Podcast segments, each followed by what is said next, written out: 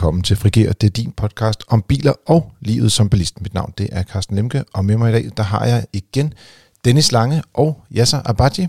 Velkommen til, drenge. Tak skal du have. Tak er I friske? Altid. I dag er det en god dag, fordi i dag der skal vi tale lidt omkring, hvad det koster at oplade en elbil. Vi skal også faktisk tale om en elbil, vi har testet. Det er en øh, Mercedes. Og så har vi også nogle nyheder. Vi starter med nyhederne ganske kort. Øh, Der er en kampagne i øjeblikket, som kører omkring Vi deler vejen.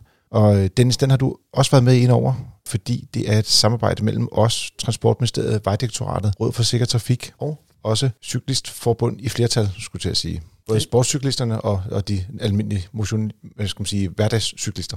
Det er rigtigt, ja. Øhm, og meget kort fortalt går det ud på, at øh, ude på vejene, især i, i forhold til kampagnens fokus, øh, landevejene, uden cykelsti, der skal vi alle sammen lige huske på, at der skal være plads til alle derude. Uanset om du køber cykel, eller du sidder bag rattet, så skal vi passe på hinanden og tage hensyn til hinanden. Hvis du sidder i bilen, så handler det selvfølgelig om, at man kører for tæt på cyklen, når du overhaler.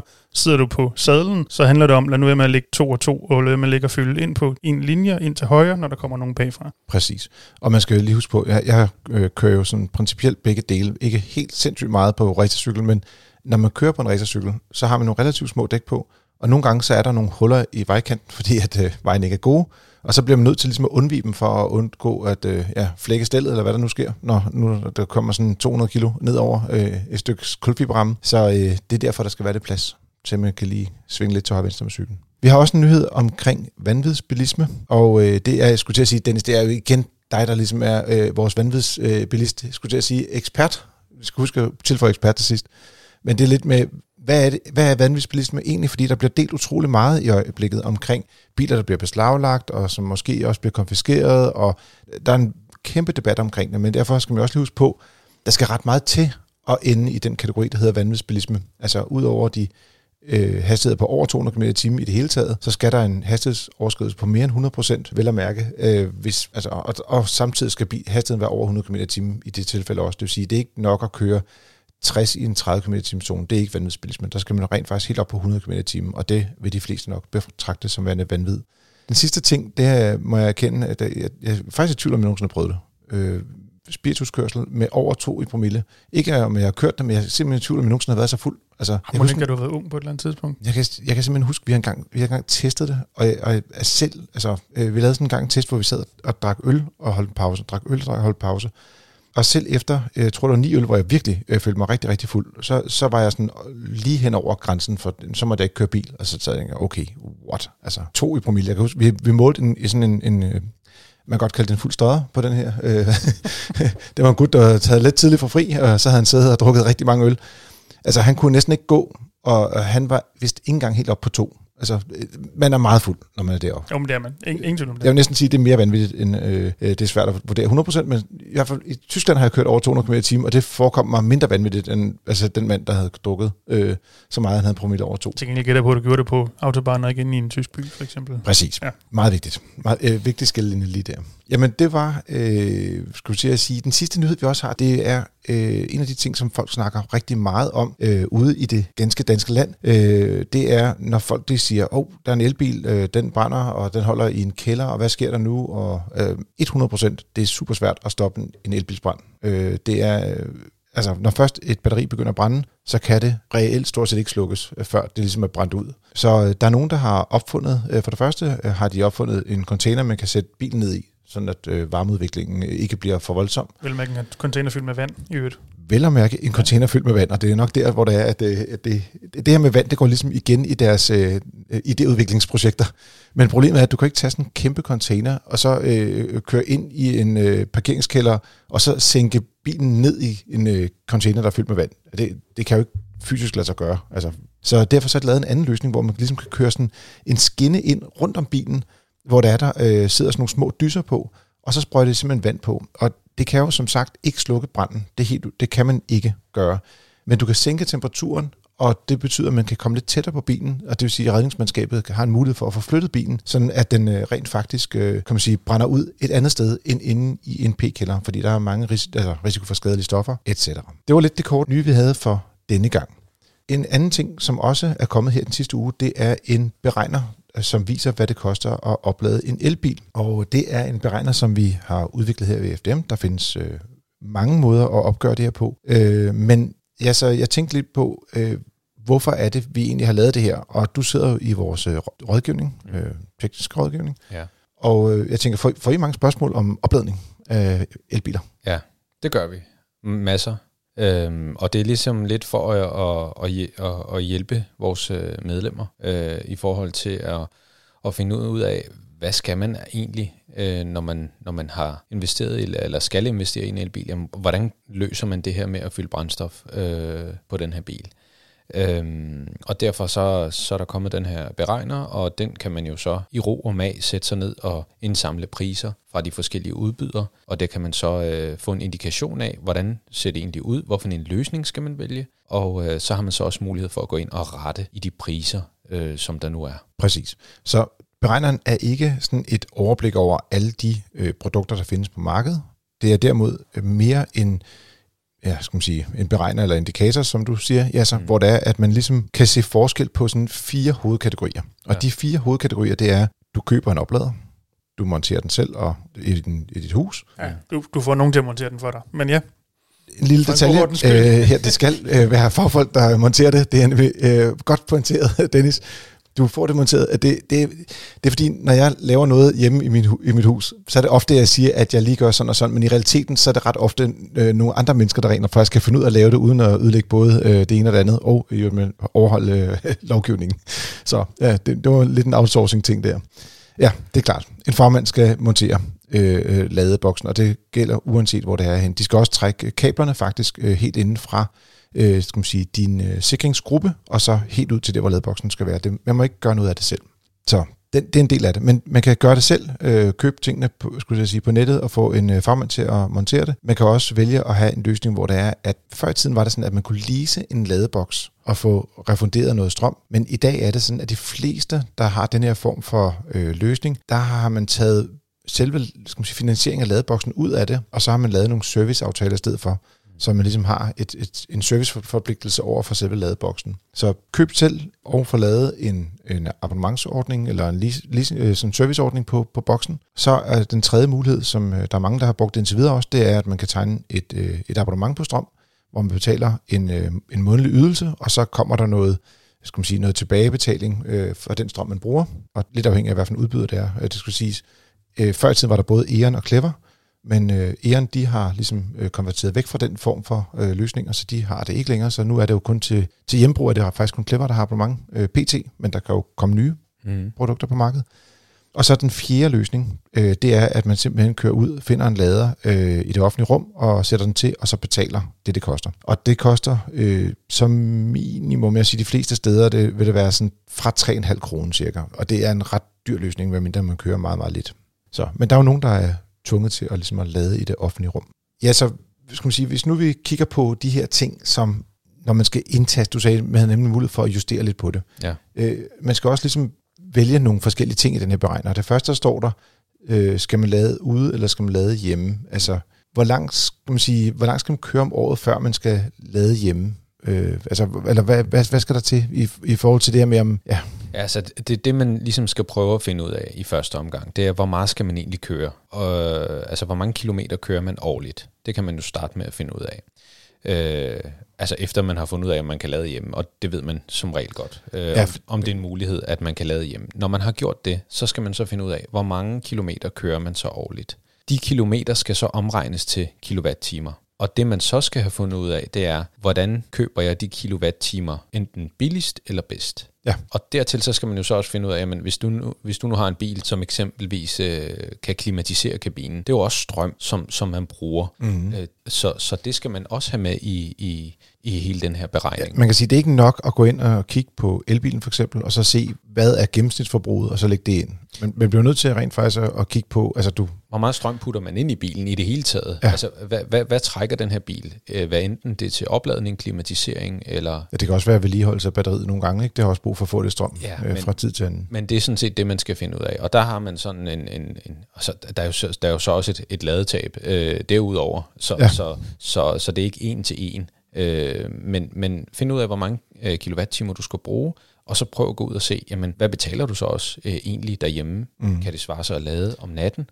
Og når du så har fundet ud af det, så kan du så øh, begynde at kigge på de her abonnementer. Hvad får man i refusion, og hvorfor en ladeudbyder øh, giver bedst mening? Hvis vi går tilbage til lidt det her med de ting, man skal indtaste i starten. Ja. Øh, der, der er det her med, kan du have en ladeboks stående derhjemme? Og som Ja. du selv siger, øh, ja, Carsten, det kan man jo nok ligesom øh, selv øh, gennemskue, fordi Ja. enten har man en garage eller et sted, man kan sætte det, eller så øh, bor man et sted, hvor man ikke kan få det sat op. Ja. Nogle gange kan man godt bo på et område, hvor der er ligesom et, et, øh, noget fælles parkeringsområde, hvor det godt kan lade sig gøre for øh, lavet øh, en privat ladestander, og andre steder, der kan man ikke Mhm. få lov til det, fordi det er ret dyrt. Men derudover, så skal man også lave sådan en, altså man skal finde ud af, hvor langt man kører. Mm. Så hvis vi tager det først, så. Ja. bagefter går vi lige over til noget og kigge på, hvor, hvor meget man lader hjemme eller ude. Det er Ja. sådan en, en procentdel ting.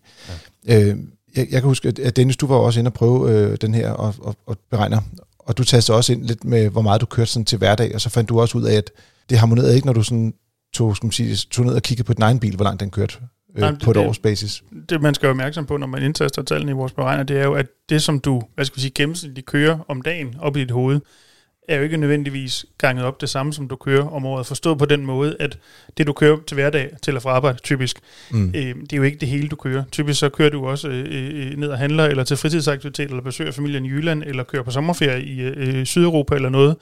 Og det taler jo med i det samlede, øh, i det samlede tal. Så derfor så, man kan sige, at dit årlige kilometertal, kilometerforbrug er typisk højere end bare dit hverdagskørsel gange op med 365. Kan man sådan bare, hvis vi bare sådan tager udgangspunkt i, i Dennis Langes liv øh, for en kort stund, hvor, hvor langt kører du til og fra arbejde til hverdag? Og til og fra arbejde hver dag, der er det, en, hvis der ikke var corona, Ja. ja. øh, det er noget, der ligner en 22 km eller sådan noget. Og Cirka. hvor, og hvor meget kører du så om året? 17, cirka 17.000. Ja. Og det vil sige, hvis man har 200 arbejdsdage, og man kører de der par 20 km, ja, så er der, altså, kommer vi ikke op på 17.000 km. Det kan vi hurtigt regne ud. Præcis, præcis. Så jeg vil sige, at de fleste bilister i Danmark kører rent faktisk omkring 18.000 km.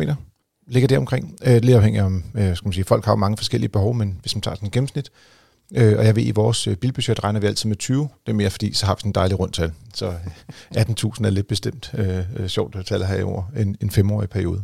Jeg tænker lidt, øh, ja, så vi lige hiver fat i det her med, hvor mange procent man lader ude og hjemme. Mm. Øhm, fordi at øh, når man går ind og kigger på beregner, så står den sådan 50-50. Det er sådan dejligt præcist lige midten-agtigt. Mm. Og hvis man aldrig har haft en elbil, så tænker man lidt, det passer måske meget godt. Men hvad er, er skal man sige, de erfaringer, vi har fået fra vores medlemmer, hvad, hvad viser de? Altså, det viser jo, at, at rigtig mange lader faktisk aldrig ude.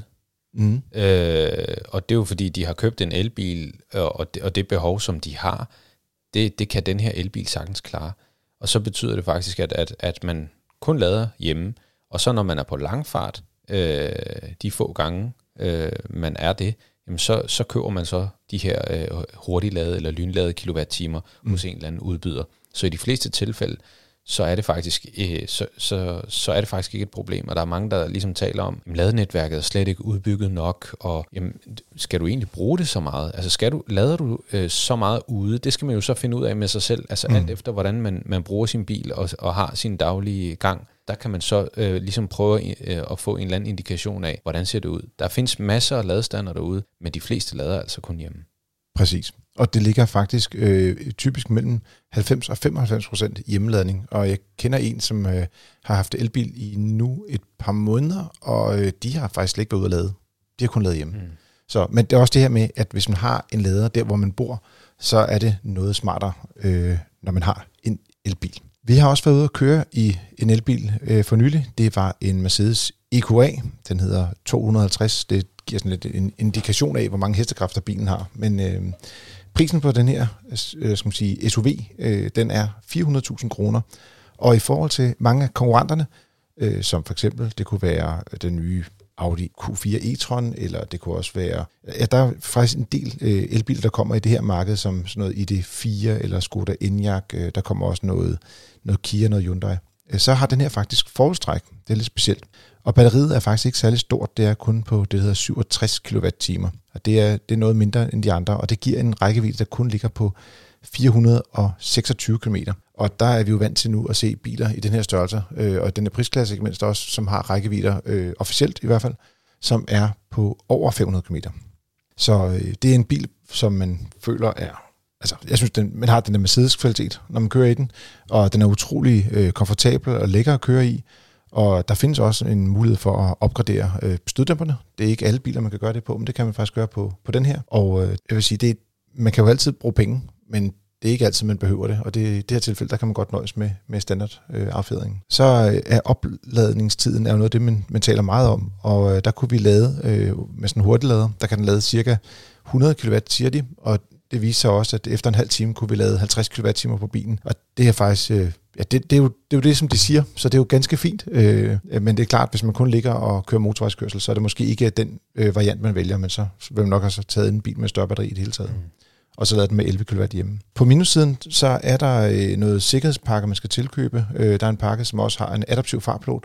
Så vil jeg sige, jeg kan ikke begribe, at man kan få en bil til 400.000 kroner, der ikke har øh, adaptiv farplot, men det har den her model altså ikke. Bagagerummet er kun på 340 liter, og øh, det er lidt småt i forhold til bilens størrelse. Man kunne nok have forventet, at det var nærmere øh, 500 liter faktisk i den her størrelse. Og så er der kun to års garanti på bilen, hvilket er lidt ærgerligt, når teknikken, skal man sige, er så så fæbel. eller så. Det er en ny teknologi, og man er lidt nervøs for, at tingene går i stykker. Det var sådan lidt kort omkring EQA'en. Er der nogle ting, I tænker på? Har I set øh, billederne af den? Mm, det har jeg. Øhm, jeg, jeg øh, altså, er, er den egentlig bygget som, altså som elbil fra grunden af, ved du det?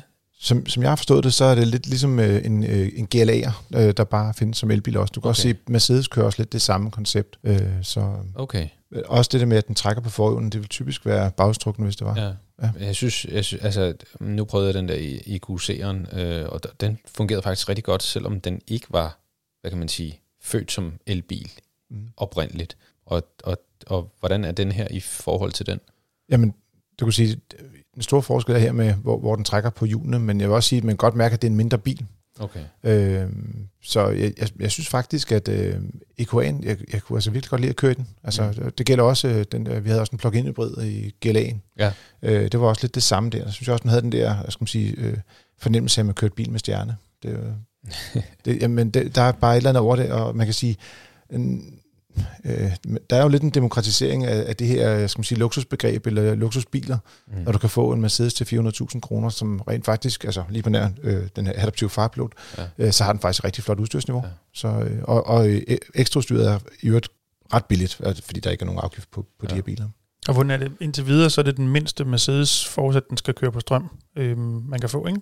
Jo, øh, fordi at dem, der er mindre end det, øh, de ja. er kun som plug-in hybrider ja, indtil videre. Det vil, altså, i ja. normal verden vil vi den almindelige A-klasse, som er, som er mindre, øh, ja. og den fås ikke som elbil. Ikke nu i hvert fald. Nej, øh, den, den fås kun som øh, plug-in hybrid indtil nu. Så det er deres så at sige, billigste øh, elbil også på, på markedet. Men der er virkelig smæk på i det her øh, univers. Det er dejligt at se, at der, der kommer biler til, til enhver smag. Øh, det synes jeg er, er lækkert, at det ikke er, er, hvad kan man sige, at en elbil, den skal ligne en UFO, eller altså at altså det, vi, er jo, vi er jo forskellige, og vi kan ikke alle sammen lide det samme, og, og jeg kan godt lide, at, at vi nu ser øh, elbiler fra forskellige producenter, som kan noget forskelligt, som føles forskelligt, som mm. øh, altså har, altså øh, der, nu sagde du øh, noget med en undervogn, ikke? og det er jo nice to have for nogen, og need to have for andre, og det er dejligt, at man også øh, selv kan få lov at, ligesom, at kan bestemme, hvordan skal min bil være, i stedet for at du får en eller anden løsning, hvor at du er påtvunget og skulle vælge et eller andet stykke udstyr. Ja, man kan sige, at det er jo også noget af det, som øh, kan man sige, kritikken kunne have været på øh, Folkevogn ID4 for eksempel, øh, at de har kørt meget med det her med, at du skulle ligesom vælge nogle pakker, om den så hed et eller andet øh, Family Style Life, et eller andet derudaf. Mm. Men det er de faktisk lige gået væk fra. Og det der med, at du ligesom kan øh, bygge din bil præcis, som du gerne vil have den, det er jo noget, det, som øh, især Mercedes har været rigtig gode til. Altså, de har jo haft øh, lange ekstra udstyrslister. Jeg vil sige, det, det her det er faktisk en af de biler, der var lidt mere overskuelig at finde rundt i. Mm. Så øh, der, der var lidt mere til at... Altså, også fordi meget udstyr faktisk var standard fra start af, og det har man ikke været vant til tidligere, fordi de har gjort alt, hvad de kunne for ligesom at presse skal man sige, startprisen nedad. Så, øh, men det ser man jo generelt på elbilerne, altså ikke kun ved Mercedes, men det hele taget, at de er ganske veludstyret, typisk. Øhm, og som du vist nok sagde tidligere, det hænger jo sammen med, at der ikke er, eller i hvert fald ikke er ret meget registreringsafgift på dem. Og de skal jo op over altså sådan, øh, rundetal øh, 480-500.000, før der, der begynder reelt at komme en lille bit smule afgift på, og Præcis. selv det er det jo stadig begrænset. Ikke? Altså, ja, men, men der kan man godt se lidt øh, afhængig af, om man vælger øh, faktisk på den her prisliste for, for hvad det, EQA'en, der kan du også vælge den med firehjulstræk øh, hvor den i øvrigt må, må trække noget mere. Den her variant, som jeg husker, øh, kan trække 750 kilo, og så kan den trække øh, markant over, altså langt over et ton, hvis det er den her firehjulstræk. Mm. Og øh, den er, jeg vil sige, hvis du vælger den dyre udgave, så får du selvfølgelig lidt mere fart i, du får firehjulstrækker, men så begynder øh, prisen også at nærme sig der, hvor der kommer afgift på. Og så kan du se, at noget udstyr koster enten 12.000 eller 19.000. Øh, fordi at det er lidt afhængigt, om du vælger den billige udgave eller den dyre, eller om, der, om du lige er kommet hen over tipping pointet i forhold til afgift. Så det er noget af det, man skal sådan lægge, øh, lægge mærke til, i hvert fald på de her øh, luksusudgaver øh, af øh, elbilerne. Hvis man kigger på de lidt mere almindelige elbiler, øh, altså fra Hyundai, Kia, øh, ja, folkevogn, øh, så skal man ikke tænke så meget over det. Og hos Tesla, der øh, er bekymringen også lidt mindre, fordi de har ikke så meget udstyr, du kan tilvælge. Der er det ligesom om, der køber du bare bilen, så kan du vælge, øh, om den skal have noget øh, kørehjælp, eller om den skal have anhængertræk, og så noget farve, tror jeg, der er. Og selvfølgelig, man kan sige, hvis man ligger der omkring øh, øh, øh grænsen, og man naturligt gerne vide, hvad, hvad prisen så egentlig, jamen så er der ikke andet for, at få spurgt en forhandler og bede om at regne på det, man egentlig godt kunne tænke sig, hvad ender det så helt nøjagtigt på i prisen, inden man sådan, øh, hvad skal vi sige, træffer den endelige beslutning. Jamen, og der kan man virkelig mærke, at bilmærkerne er kommet rigtig langt, fordi at, øh, jeg ved ikke, om det her corona, der har gjort det, jeg tror, jeg tror bare generelt, det er sådan øh, en udvikling, der har været undervejs længe. Øh, der findes konfiguratorer øh, inde på de forskellige bilmærkers hjemmesider, og der kan du gå ind og sige, jeg vil have præcis det her udstyr, fordi noget af det, sådan, der er utrolig svært med de her biler, det er, at nogle gange så siger det, for at du kan få det her udstyr, så skal du også lige have øh, en ekstra bagrudevisker, eller øh, tre antenner på taget for at få varme i forruden, eller et eller andet. Og man kan ikke rigtig gennemskue de her øh, interafhængige udstyrsting, fordi det kan nogle gange have noget med øh, ja, produktionsfaciliteter, eller ledningsnetværk i bilen. Der kan være alle mulige forskellige ting, der ligesom øh, lægger øh, en grænse for, hvad man kan få udstyr i, i bilerne. Det kender du også, ja, altså, ikke? Altså, det er også derfor, jeg vil også sige, at de her biler, det er ikke alt sammen, du kan sådan få eftermonteret udstyr, så det er måske meget godt, man lige får sat alle krydserne fra start af. Mm. Så, men konfiguratoren, den kan du gå ind og sige, jeg vil have præcis det her udstyr, den her farve, de her fælge, og så kan du se, hvordan ser den ud i 3D, og så kan du, øh, skulle sige, øh, tage en kode med ned til forhandleren og sige, den her vil jeg godt bestille, og så kan man begynde at tale om, hvor prisen rigtig øh, skal ende i den sidste ende. Mm. Man kan jo trods alt stadig brudt lidt om prisen. Ja, her til sidst, der har vi et øh, lytterspørgsmål, og øh, det er Christian, som har skrevet ind til os. Hej Frik. Jeg har et spørgsmål af teknisk karakter, som jeg håber, I kan svare på. Og ja, altså, han har et spørgsmål, der går simpelthen på recirkulation.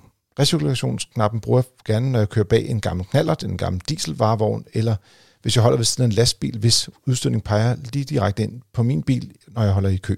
Men hvor sidder luftindtag og udtag typisk på en bil, hvor lukker recirkulationen af, og hvor tæt er det? Han har flere spørgsmål, så jeg tænker, at vi tager den lidt i bidder. Mm. Øh, ja, så du er lidt vores go-to-guy på teknik og biler, mm. og har skilt biler ad og øh, arbejdet meget med det. Ja.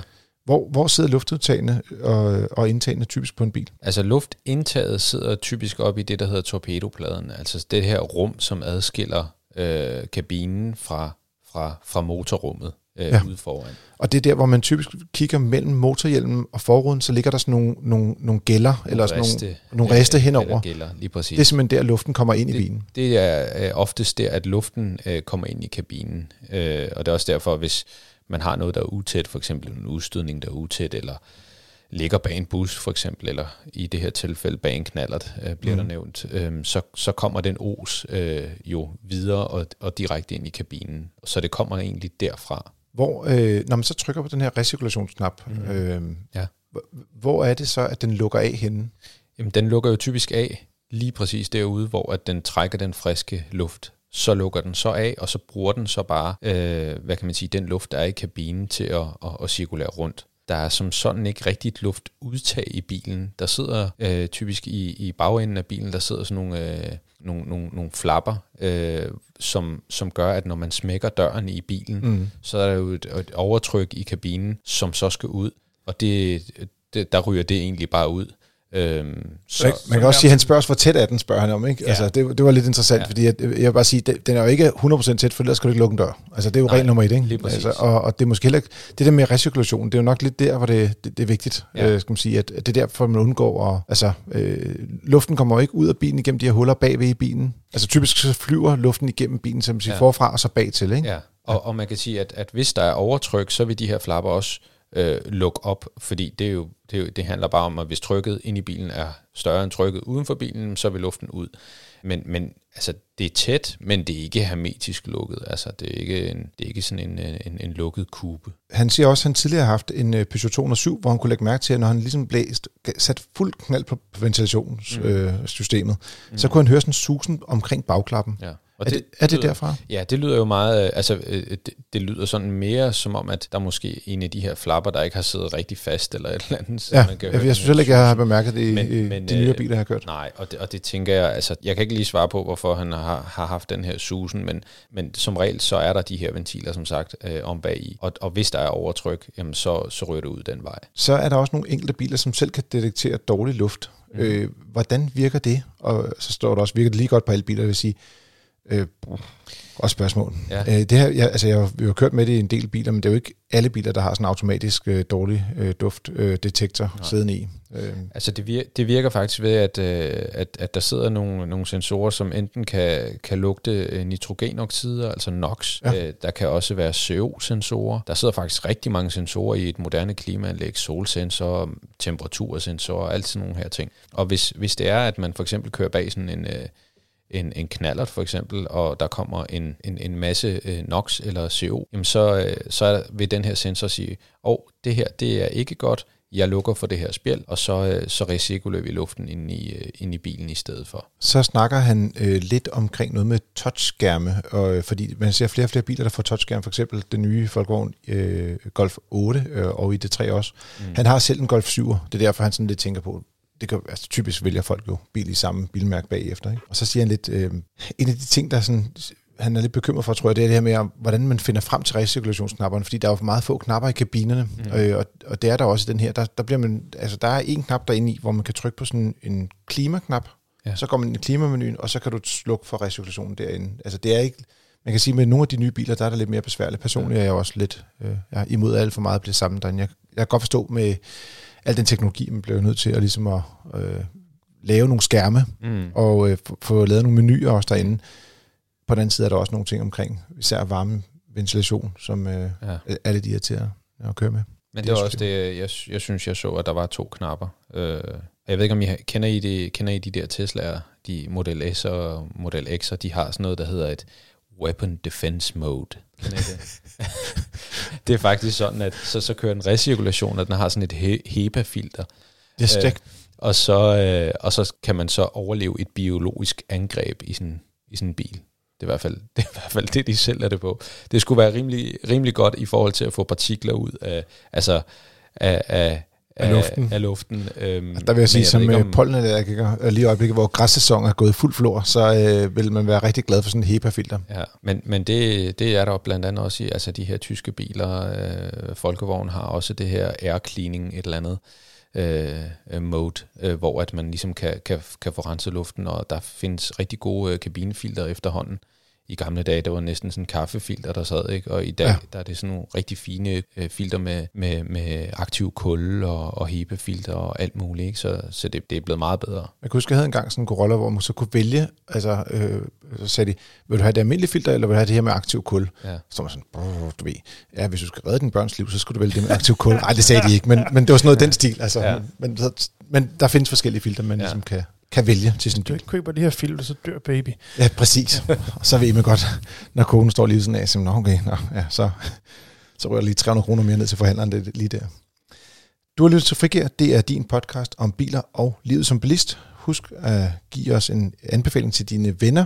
Og hvis du har nogle spørgsmål til os, eller spørgsmål ligesom Christian her, så kan du sende det ind til os på en e-mail. Det er podcast Ja så, tak fordi du var med i dag. Så selv tak.